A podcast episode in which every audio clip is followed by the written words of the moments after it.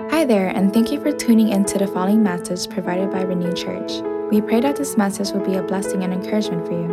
For more information about our church, please visit www.renew.miami. Praise God, praise God. Thank you, worship team, for your uh, your passion and what a powerful, powerful preparation as we get into the Word this morning. I'm using this corded mic because the enemy was fighting in the pre-service. He was trying to attack us through some cordless mics, and we rebuked that with a cord. I guess that's what we did. I don't know what we did, but man, I'm so glad you're here this morning. God is uh, God is good. He's gonna He's gonna do a great thing today. Amen. Excited about uh, what's about to happen in just a few minutes, right after the service. As Mikey said, we're going to be doing a baptism so so excited about my brother Alejandro, my friend James, these two brothers that are making a decision today to uh, go public with their faith. You're going to hear their testimony. You're going to hear why and what what God's doing in their life and what He wants to do. And uh, maybe for somebody else, you guys are going to need to experience that, and you're going to need to make that decision. We talk a lot about these four things that's on your connection card it's kind of like our little track towards what we want to help every believer, every person do at Renew Church. We want to help them know God and that means uh, come to a loving and, and, and saving relationship with Jesus Christ, to, get baptized. We want to help you find freedom, which we're going to be starting these small groups, and that's a great place to, to not only come to know God, but to settle your yesterdays, to find forgiveness or, or whatever that thing is that's happened in your life, and your maybe your struggle, maybe it's a personal thing, whatever it is, we believe that it happens, it can happen in the church, and even better than that, it happens in small groups. When we come together in smaller gatherings of 10, 5, five, ten people, and we just pray together. We lift each other up. We help each other. So we talk a lot about finding freedom, and I want you to grab a, uh, information on that on your way out. And then we talk about discovering purpose all the time. We want people to be a part of the Renew crew. We want you to get involved because God has created you uniquely and specifically for a purpose. So we want to help you to take that step and discover your purpose and begin to make a difference, to be a part of the amazing Renew crew, the famous Renew crew that puts this together every single week. Let's give them a round of applause. Can we do that? Uh, they are amazing. They get here at 8 a.m. on uh, on Sundays, and they're out of here at 1 p.m. and and uh, they put together a lot of different things in our kids ministry, and our hospitality teams, and our worship ministry. Uh, everything that happens is because of a gathering of believers that love Jesus and that love this city, and they're trying to make a difference. So I'm super excited about that, and I'm so thankful. Man, if you're here for the first time today, welcome. I'm glad that you're here. My name is Pastor Trevor, and uh, we've been in a sermon series for the last couple of weeks. This is the last week in that series, and this message uh, series is called Wonder. And we've been talking about this idea, this concept of, of how we need to be able to wonder at uh, the, the faithfulness, the power, and even the compassion of God, which is where we're going today. That we need to, to be able to stop and really realize. And sometimes when we get older, we grow up, we just kind of stop wondering. But what I'm trying to get you to do is to kind of come back to that, that feeling of awe, that feeling of marvel, that feeling of, man, God is good, and this is why He is so good to me. Today, I want to talk to you a little bit about this idea of compassion. But before that, I want to uh, tell you just a quick story. I was on the phone with a friend of mine. He may even be here. I haven't seen him yet, but he told me he was coming uh, here pretty soon. I don't know if it's this week or, or next week, but I, I, haven't talked to this guy in almost a year. And um, he, he, I consider him a friend. I think he considers me a friend, but I'm like, man, I'm not a very good friend. And here's how I know that. I mean, we we hadn't spoken in a year, and he's like, "Hey, bro, how are you?" And I'm like, "Man, I'm better than I deserve." Honestly, I'm better than I deserve. And part of the reason why is because I'm looking at the timestamp on my phone, the text messaging, and the last time I texted with him was April of 2018. So almost a full year. And I'm like, I don't even deserve to be called your friend, bro. I'm really sorry that I'm just now reaching out to you. But you don't know the kind of year it's been. It's been a whirlwind of a year. We moved, we've transitioned, we've uh, planted a church, all of these things. And we were just kind of on different paths. But he's like, man, I can't be mad at you. I, it doesn't matter. I mean, I love you. There's no way that I can be mad at you. That's the kind of friend that he is. And he treated me so, so well, even after the way that I treated him after a year. I, I hate to say it, that, that's the kind of friend I am sometimes. That's also the kind of son that I am sometimes. I have this amazing father and mother. Um, and, and I was the youngest, so I was a little bit spoiled sometimes, the youngest of four boys. Uh, I complained a lot. I forgot to say thank you for all their sacrifice. Uh, I would leave a, a, mess and they would clean up after me. They were always taking care of me. That's just the kind of son I was. And I forgot all the things that my parents did for me. That's just the kind of friend I was. That's the kind of son I was. Honestly, that's the kind of follower I sometimes am. That's the kind of follower I, of Christ I sometimes am. I'm not the best follower. I complain. I forget to say thanks. I leave a mess. And God is always picking up after me. Like I take the credit, and then when something bad happens, I give God the blame. How many ever done that before? That's the kind of follower that I have been sometimes. But in spite of ourselves, our God is a faithful God. His greatest, he, he, even when we're faithless, He is faithful even when we don't feel it, He is faithful. He takes care of us. Our God is powerful. He is so powerful. But the greatest demonstration, as we talked about last week, of His power is the greatest demonstration of His power is our salvation. I mean, yes, it's great to get a temporary healing. It's great to be physically touched for a, for a season or for a few years, but still, in all, we're going to live to 100 or 105 or 100 and whatever, and we're going to pass on. That's still temporary the greatest demonstration, the greatest expression of our his power is our salvation. Amen. And we want to experience that. I hope that you have. Today I want to talk to you about God's compassion. Today, this morning, I want to talk to you a little bit about the compassion of our God. As we conclude this series, I want you to think about this and, and how compassionate He is. Man, oftentimes we, um, we forget how compassionate He is. And I want to remind you of it. And, and that's why we sometimes go back to texts over and over again. I mean, you ever heard somebody say, like, oh, I already read that? Like, I was just reading the Bible the other day, and they're like, oh, no, I already read that. Nobody says that. You know why they don't? I mean, you could say that about a, a, a, a Harry Potter book, or you could say that about some other kind of, a, um, you know, fiction or nonfiction or whatever. I, I read that before, but the Bible, you don't say that. You never say that. Why? Because it's relevant. Why? Because it's practical. Why? Because it's new every day, and something God may be saying to you in the verse today could be totally different yesterday. You ever met people like that that just they're stuck in a verse? They're stuck in a chapter. I had a friend that was stuck in Romans 8 for like, and it's a great chapter to be stuck in. Don't don't get me wrong. I'm not complaining, but he was in Romans 8 for like 10 years. I'm like, well, that's good. That's a good place to be. Stay there if that's where God's got you. But he just stayed on it. But his word is, is constantly faithful and relevant, and it's speaking to us all the time. I want to talk to you a little bit about God's compassion. I want to talk to you about the fact that God is good all the time.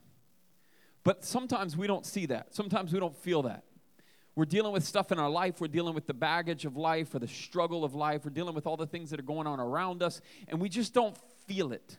Or maybe we have like this preconceived notion of God or somebody else has told us something about God. Let me give you an example, okay? Let me just let me let me let me tell you this. First of all, what we think will determine our belief and ultimately our behavior. What we think will determine our belief and our behavior. And oftentimes, what we think comes from other people. It comes from outside sources, from other people that are sometimes impacting how and the way in which we think. So, let me give you an example. For example, tomorrow, let's say you're going in for a job interview with Mr. Pedro Morales and you come to me and you say, uh, Hey, Trevor, I'm fixing to go meet Mr. Pedro Morales and I'm hoping to get this new job. And I go to you, Oh, the Pedro Morales. And you're like, Yeah, yeah, I'm, I'm going to go try to apply for that job. And I'm like, Ah, oh, I'm really, really sorry that you have to go and meet him. Is there anybody else or is there any other job out there? Because that is, you do not want to meet Mr. Pedro Morales. He is the most difficult person in the world. Like, he's arrogant, he doesn't care about anyone else. Man, if you get the job, I mean, I don't it's not because of you. You're just you're he doesn't even like he steps on people. You do not want to work for Mr. Morales. Few people who actually interview with him ever even get the job. Let me ask you this. If you had that and we had that conversation, how would you go into the meeting tomorrow? Not very good, right? Not very good. You'd go into the meeting tomorrow and you'd start feeling like, oh my goodness, what did I get myself into? Like, uh, you'd go into that just thinking to yourself, you're defeated before you even started. You'd go into that meeting, that interview, and you would just say, I'm, I'm not even going to try. or in complete fear of the fact that Mr. Pedro Morales is about to ask you some questions about your past or your job experience. But what if I did this instead? What if I, uh, you said, hey, I've got a meeting, pray for me. I'm going to meet with uh, Mr. Pedro Morales. I've got a job interview, and I really hope I get the job. And I say, oh man, with Pedro, that guy is amazing. Man, I've, I've referred two other people to him, and, and he's helped him so much. He's gone above and beyond. And the Christmas bonuses, you don't want to hear about his Christmas bonuses. This guy is the most compassionate, loving boss you will ever work for. He is absolutely amazing. You're going to have a good day tomorrow. How would you feel at that point? Different, right? You'd feel different. You would go into that meeting, you'd go into that interview different. What made the difference? The image that was portrayed, the picture that was painted of Mr. Pedro. According to that image, we either worry and fret or we can relax and go into it just feeling like okay this is going to be good we feel good or bad the truth is, is is that what we think about people determines the way we feel and act towards them and this explains why that so many people turn and run from god this idea of running from God comes from the image they have of Him, the image of God being this judge sitting up on a throne in heaven, wherever heaven is, and just looking for opportunities to strike you down. And we get that picture we think of God in that way as maybe an accuser a punisher, someone that I need to run from. And some of us, when we think of God, we're thinking of just this really, really angry creator. And someone painted the wrong image of God. Those with a bad experience with their earthly parents can easily create this kind of picture of their heavenly parent, their heavenly father. And sometimes Christians give you that wrong image. Sometimes uh, uh, the media gives you this wrong image. Whatever it is, I want to help try to discover a different image of our God. I want to kind of paint a different picture of who our God is. I want to t- today talk to you about our God who is good, our God who is compassionate. Psalms chapter 116, verse 5 says, The Lord is gracious, our God is full of compassion. Psalms 145, verse 9 says, The Lord is good to all. He has compassion on all he has made. Psalms 86, verse 15 says, But you, Lord, are a compassionate and gracious God, slow to anger, abounding in love and faithfulness. He's slow to anger. I mean, I know oftentimes we think that God's just ready to strike us, He's ready to, to, to make us pay for something. But Psalms 86 says he's slow to anger and he's abounding in love, abounding in faithfulness. Lamentations 3 says, Because of the Lord's great love, we are not consumed. Why? Because of his great love. That's the only reason. For his compassions never fail. And then the last verse, Psalms 103, says, As a father has compassion on his children, so the Lord has compassion on those who fear him. For he knows how we are formed and he remembers that we are dust. For he knows how we are formed, and he remembers that we are dust. You see, he knows our conditions. He knows us. He's been with us since the beginning. And, and he just has this kind of compassion for us because of the fact that he knows the kind of condition we're in. We are dust. And his compassion arises out of our condition. Because he realizes these people are nothing without me, he has even more compassion for them. And here's the definition of compassion. Let me, let me give you this because sometimes we get this wrong a little bit. We, we think, oh, it's just, I feel sorry for you. But compassion is a sympathetic pity and concern for the suffering or misfortunes of others that drives one, okay, that's the important part. Don't miss the second part of it. It's that drives one to relieve their pain or suffering to help avoid it, okay? So compassion goes beyond, oh man, I'm sorry for you. I feel bad about the situation. I feel bad about the circumstance. It drives you to do something about it, like my brother Jimmy is doing with his homeless ministry next Saturday. And I hope that some of you will join us next week as we do that. You see, God sees our condition, He knows we're our dust, that we're dust, and He takes action for us. Doesn't just feel sorry for us. I want to give you this idea. I want to give you this thought. God is compassionate but God is not fair. God is compassionate, but God is not fair. Where do you come come off talking about that, Trevor? I come from a verse in Matthew chapter 20. And it's Jesus telling this parable, and you don't have the words on the screen. I'm afraid because I, uh, I told the, um, the technicians to take it off, and now I'm putting it back. So, Jose, if you don't have it, don't worry. I'm just going to read it. It says, For the kingdom of heaven is like a landowner who went out early in the morning to hire men to work his vineyard. He agree, agreed to pay them a denarius for the day and sent them into his vineyard. About the third hour, he went out and he saw others standing in the marketplace doing nothing. And he told them, You also go work in my vineyard, and I will pay you whatever is, whatever is right. So they went. He went out again and at the sixth hour and the ninth hour, and he did the same thing. About the eleventh hour, he went and he found still others standing around. This was a long day. You guys hearing this? This is a 12 hour shift. And he went out, those standing around, and he asked them, Why have you been standing here all day long doing nothing? In other words, they didn't just wake up, they didn't just roll out at the last hour of the day. They'd been standing there all day long doing nothing. And they said, Because no one has hired us, they answered. He said to them, You also go and work in my vineyard. When evening came, the owner of the vineyard said to his foreman, Call the workers and pay them their wages, beginning with the last and going to the first. And the workers who were hired about the 11th hour came, and they each received a denarius. So when those who came who were hired first, they expected to receive more.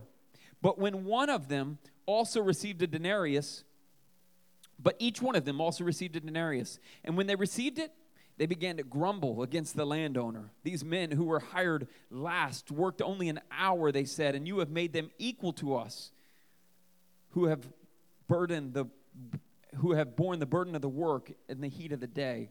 But he answered them, Friend, I'm not being unfair to you. Didn't you agree to work for a denarius? Take your pay and go. I want to give the man who was hired last the same as I gave you. Don't I have the right to do what I want with my money? Or am I, are you envious because I am generous? So the, here it is this guy works one hour and he makes the same amount as the guy who works all day. And the guy that's worked all day is thinking to himself, man, I've, I've strained myself. I've suffered under this hot sun for 12 hours. I should be paid 12 times as much. For this to be fair, either the guy who worked one hour didn't deserve what he got, or the one who worked 12 hours deserved a lot more than what he got. At least that's the way we think about fairness. We think about it comparatively. What if there was, though, another way to think about fairness? Here's the question the landowner asked Why have you been standing here all day long? He, he asked that question, those people that, that were there on the 11th hour. Why have you been standing here all day long doing nothing? Listen close to the answer. It says, Because no one has hired us they answered. It wasn't because they weren't willing. It wasn't because they didn't they couldn't. It was just because no one had hired them. So is it fair that the guy that showed up at the work in the morning and was passed over, he showed up to work in the morning was passed over all day long? Maybe there was a reason. Maybe he was less capable. Maybe he was elderly. Maybe he just didn't look as strong as the other guys. Maybe he, he just who knows? Maybe he took a bathroom break at the very moment when the landowner came through. I have no idea why, but he got passed over. But that didn't matter to the landowner. Why? Because the landowner is not fair. He's not doing it in the way that the, the, the first guys expected. The parable, this parable that Jesus tells us about the characters is not about the character of the workers, but about the character of the landowner, which is God. That's who he's speaking of. That's who Jesus is referring to in the parable. He's saying, This is my character. Let me tell you who I am. I am a generous and compassionate God. That's why God's not fair. And I thank God that He is. I thank God that He came to me even in my 11th hour and said, Hey, come and receive your reward. Come and receive what you have not even earned. Maybe you're a good person. One has been at work in the vineyard since the early morning, your entire life. Maybe you're hearing this and you're like, I'm those, I'm those guys that came and complained.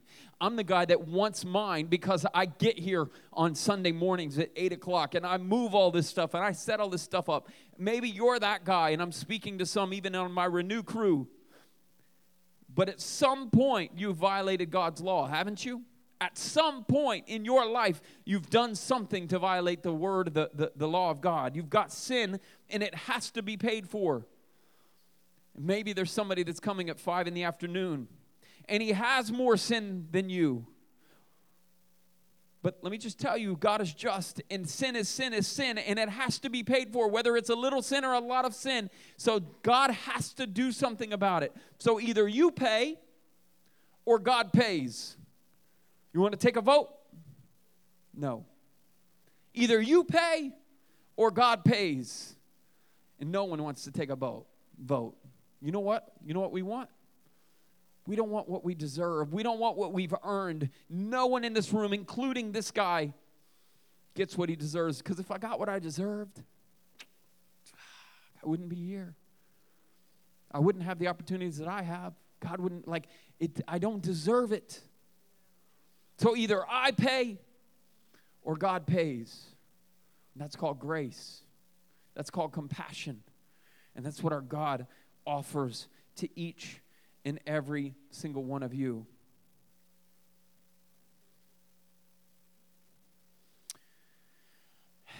Matthew chapter 9. This is Jesus. And, and he's reflecting this compassionate heart of God. And it says, Jesus went through all the towns and villages, teaching in their synagogues, proclaiming the good news of the kingdom, and healing every disease and sickness. Every means every, okay? Doesn't mean some, it means every. He went there, taught in their synagogues, proclaimed the good news of the kingdom. He told, told them about him and eternal life and all that, and he healed every disease and sickness. And when he saw the crowds, he had compassion on them because they were harassed and helpless, like sheep without a shepherd. Jesus saw the condition of the multitudes. They were harassed what does that mean? They were oppressed. They, they, they felt the strain and pressure of life, intimidation caused by the situation or the government or whatever that was on them. Jesus saw that. He saw what they were going through, and they were harassed. And not only harassed, but they were helpless, without protection, unable to defend oneself. It says, like sheep without a shepherd. Like, imagine that for just a second. What happens with a sheep, to a sheep, when it doesn't have a shepherd? Put it out there in the middle of the field, right? Leave it overnight. Leave it for two hours, 24 hours. I don't know how long you have to leave it, but leave it out there for a little bit all by itself. Drop it off and go. What's going to happen? It's harassed, it's helpless. It's going to run out of food, it's going to fall off a cliff, or it's going to get eaten by an alligator. If you're in Florida, if you're in like, you know, the Holy Land or wherever, it's going to be eaten by a wolf or something. I don't know. Whatever. Harassed and helpless. And Jesus saw them like that, and he said, They were harassed and helpless like sheep without a shepherd. So he had this compassion on them. I wonder how long you've been living with the image of God being this judge with a lightning bolt in both hands, just ready to zap you. I wonder how many times you've said, when something bad happens, that's God, He did it to me. I'm trying to give you a different picture of who God is because He's not the Mr. Morales that I had painted a picture of in the beginning of this illustration. He is a God that cares about you and He's for you and He loves you and He wants to help you. Maybe you've been stiff arming Christianity, Jesus, eh, faith, church, whatever it is. Maybe you've been pushing back on everything that God has for you. You've closed doors, you put up walls, but God is a compassionate God, and He understands why you've acted as you have acted, and He knows the circumstances of your life. And this is why, this is what I love. Maybe it's so that you would experience His love unconditional. Like God's compassion, His compassion leads to our confession. Few years ago, and, and, let me say this first of all it, this isn't so that you can come and confess in a box somewhere. I'm not the priest that has the power to forgive sins, but I know the high priest, and I know the one that cares for you. And what he wants more than anything else is for you to confess your sin and your need for him in your life. So that's why I'm sharing that compassion leads to confession. Because there was several years ago, 2003, I was married for a couple of years, and um, we were on a, a, a mission, a one year mission trip in the Bahamas. And uh, we were doing this basketball ministry under Slam Basketball. My brother Raymond Bermudez, who's a part of our church, is, uh, was the reason why we were there. And um, I remember uh, we had settled in. We had been there just a couple of months, and my wife and I were, were um, you know, doing our thing, doing our ministry, five days, six days a week. We, we loved it. We were staying in this apartment in this this place that we had it was like the back of somebody's house and we were renting it and and they had um uh you know uh, separation in the in the room and they had a, a, a television in the other room and man 2003 i was just a young young man but i was trying to do god's work and and um, couldn't sleep one night and decided to to flip on the tv and there was before me with my wife in the other room and the door closed, the opportunity for me to look at some stuff I should have never looked at. For me to be able to look at some pornography that was being broadcast on the television. Here I am, this minister. Here I am, this Christian. Here I am, this missionary doing God's work in the day. And at night, I'm trying to watch some kind of show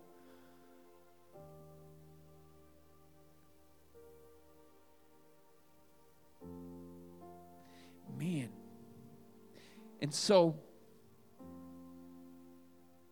what I did is uh, struggled with it for a while, wrestled with it for a little while, tried to keep it for a little while. I remember where I was. I was on Bay Street, going east towards downtown, right in front of the Crystal Palace. It used to be called Crystal Palace Golf Course coming up to the roundabout, and I'm in the van, the, our little basketball van that we carried all the players in. My wife and I in the car. And I remember I'm just like, man, God's like, you got to tell her. You got to tell her. No, I don't got to tell her. God, I'm having this like battle with God. I don't have to tell her. You forgive me. I don't need to tell her. No, I have to tell her. Because if you don't tell her, then, then you're never going to find forgiveness. You're never going to experience like freedom from this. It's not because I have to tell her for, for my own sake, but so that I can experience freedom. And I still remember the shame and the embarrassment.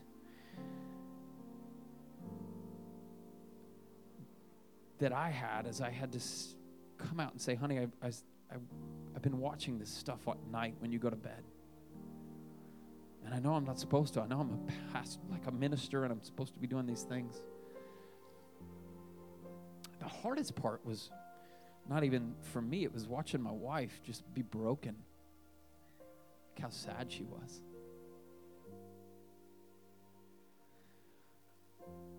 But that compassion, that confession led to compassion, which led to life change. And because of that, like I've been free since 2003. I mean, am I saying that there haven't been moments when I have to say, Jesus, help me in the name of Jesus, Satan, get behind me, and I, I, I push it away. But I don't, I don't have any kind of struggle with that. And I've experienced this like full freedom from it, and because of God's compassion, it caused me just to say, you know what? I'm, I, I don't have to worry about that. I don't have to live in that anymore.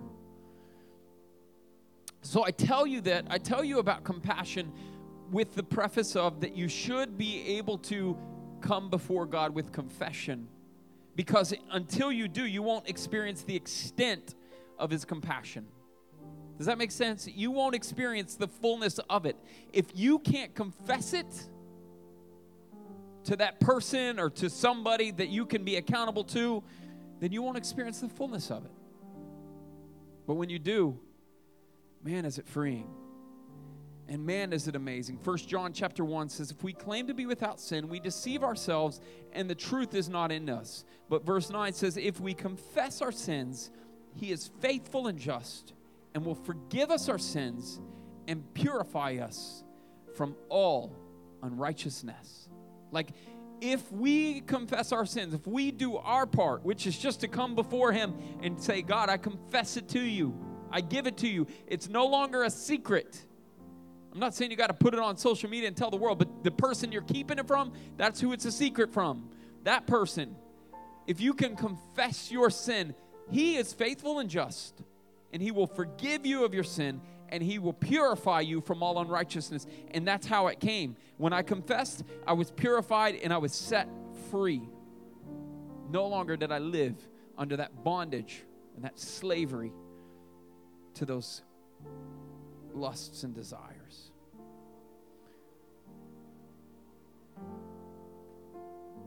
Our God is a God of compassion. And because He's so compassionate, He gave me that second chance with my wife. He's created in me and uh, in my wife a relationship like no other. Like, I love her.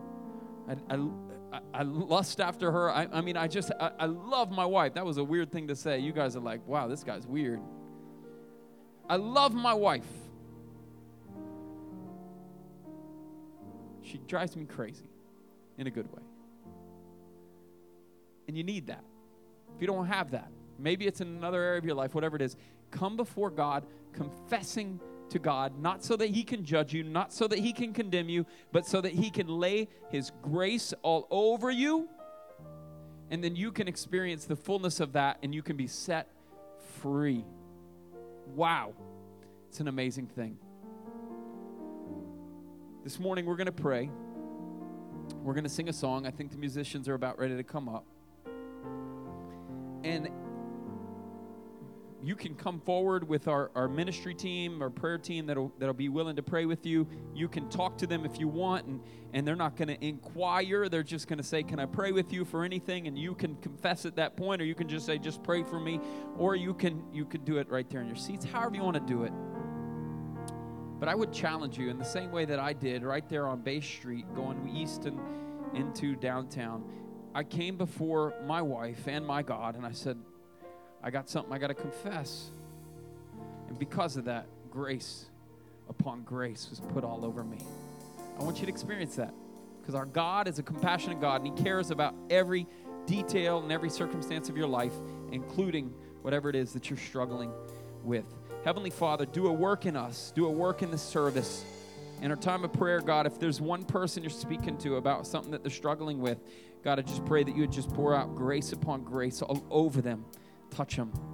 Whether it's a sin that no one knows about, whether it's something that, that everybody knows about, God, I just pray that they would experience the fullness of your grace in this day, in this time. In Jesus' name, let's sing.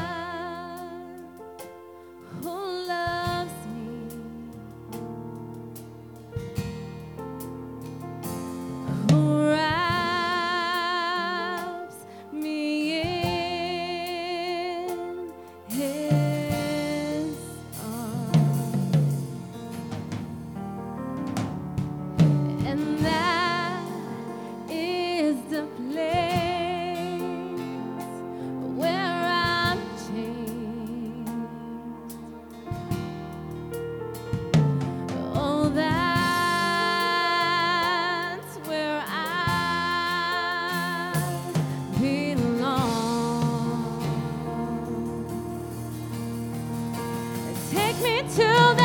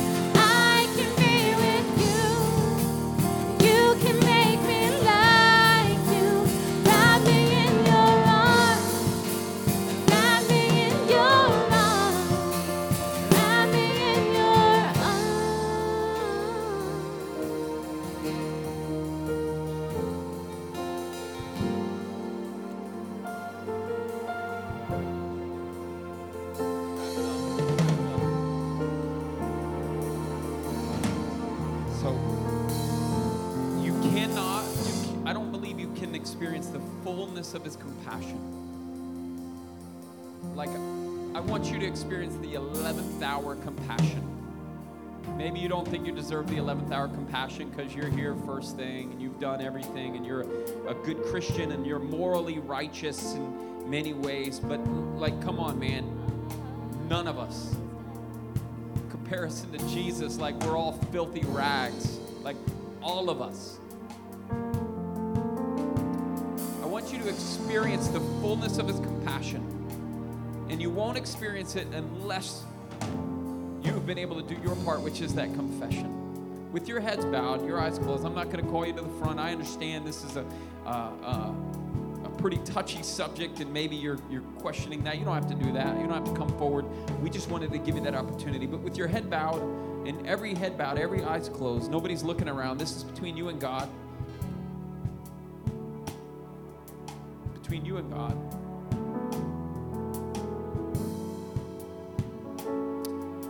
Man, if you haven't experienced the fullness of his compassion, if you don't know what that means to, to, to, to sense that he says, I love you, and there's nothing you could do that would make me love you any less.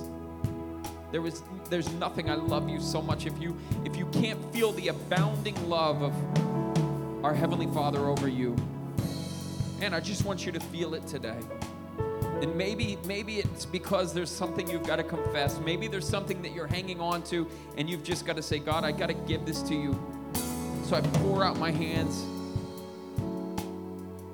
I open my, my, my hands to you, and I release that thing. And I give it to you. If that's you, would you just lift your hand and say, God, I give it to you. I give you my struggle. God, I give you that thing. I see your hand back here. If that's you, lift your hand. See your hand. Praise God for you. See your hand. See your hand in the back. God, I give it to you. I want to experience the fullness, the fullness of your compassion. So here and now, I release to you my struggle, my sin, that thing that I'm battling. God, I give it to you.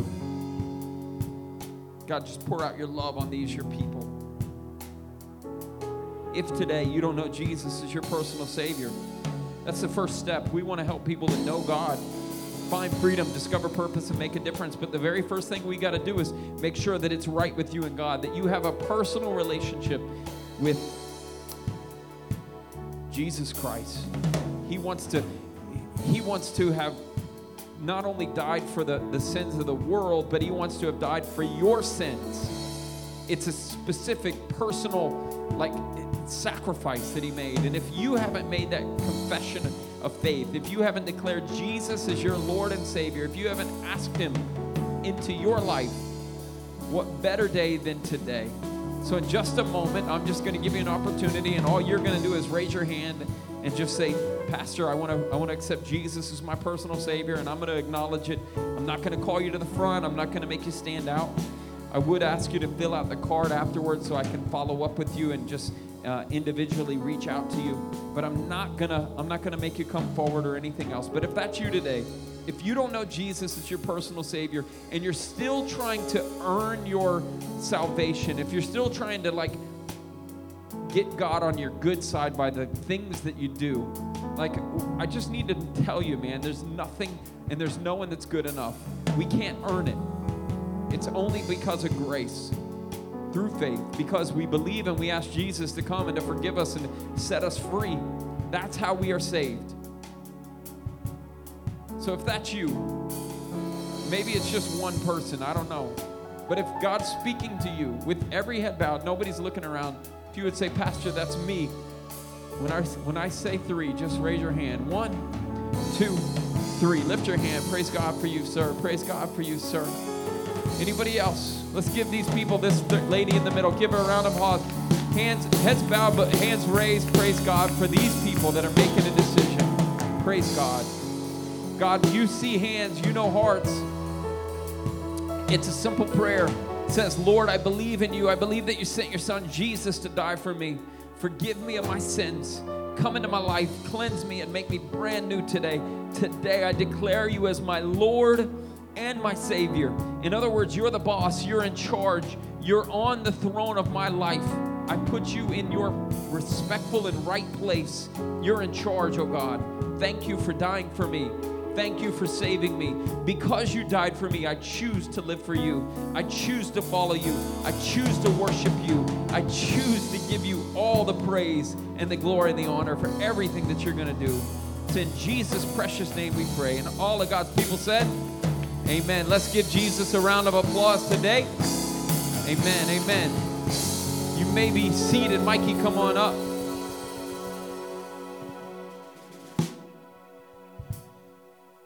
Well, make some noise for that service today, man. Wow. Wow, wow, wow.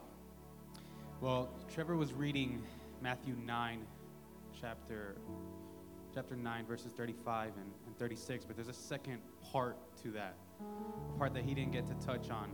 And it's verses 37 through 38, and it says, Then he said to his disciples, The harvest is plentiful, but the workers are few. Ask the Lord of the harvest, therefore, to send out workers into his harvest field. Basically, what's that, what that's saying is there's a lot of work to be done, there's a lot of people to be reached, but not enough people willing to put in the work or to point them to Jesus. You see, it's one thing for us to, to come every Sunday, come to church, pray, do all the things that we're supposed to do as believers, but we're also called to share the good news, to reach the people in our communities, in our families, our friends, our neighbors, our coworkers. And you can answer that call and you can tell them about Jesus, you can invite them to church, or you can do nothing about it, but God will find people to do His work. He will find the people to do His work. And coming up, we have Easter weekend. People who don't go to church go to church on that weekend. What greater opportunity to get invite those people in your lives. It may be a parent, it may be a friend, it may be anybody, somebody you see on the street every day, and they don't have that personal relationship with Jesus Christ like you do. This is the opportunity to invite them in here. Let them worship. Let them hear the good news. And we have some tools for you guys to do that. We have a text system set up where if you text Easter 2019 to 31996. A digital flyer will pop up for our Easter weekend. And like I said last week, we're gonna have a bunch of things going on bounce house for the kids, Easter egg hunt, just a bunch of cool, cool things going to celebrate the resurrection of our, our, our Lord and Savior. So you can text that, you will get the digital download. Text it to your friends, text it to anybody. We also have flyers. We have flyers. You can pick them up on your way out in the back. Take a stack of them, give them to your work coworkers, give them to anybody. Put it on your social media. This is the opportunity for us to introduce people to the Lord that we serve. And that's an awesome opportunity. Now, this is also the part of our service where we worship God through the tithes and offerings. And like I said, today we also have a baptism, so please stay tuned, be a part of that as two people are taking that next step in their faith and declaring Jesus in, in public. That's an awesome thing. So also, if you filled out a connection card and you have a tithe, you can drop those off in the buckets in the back or in the boxes. Um, the band has one more song for us, and let's pray. God, thank you for your compassion. Thank you for your grace, Lord. We all need it so much, God, and you give it freely. God, thank you. I pray for these, these tithes and offering, God. I pray that you bless every single dollar, Lord, that it all be used to to glorify your kingdom, Lord, to carry out your work, God. We thank you for blessing us, Lord, with, with all that we have, God. It's in Jesus' precious name the church said, Amen. Will you stand with me for one last song?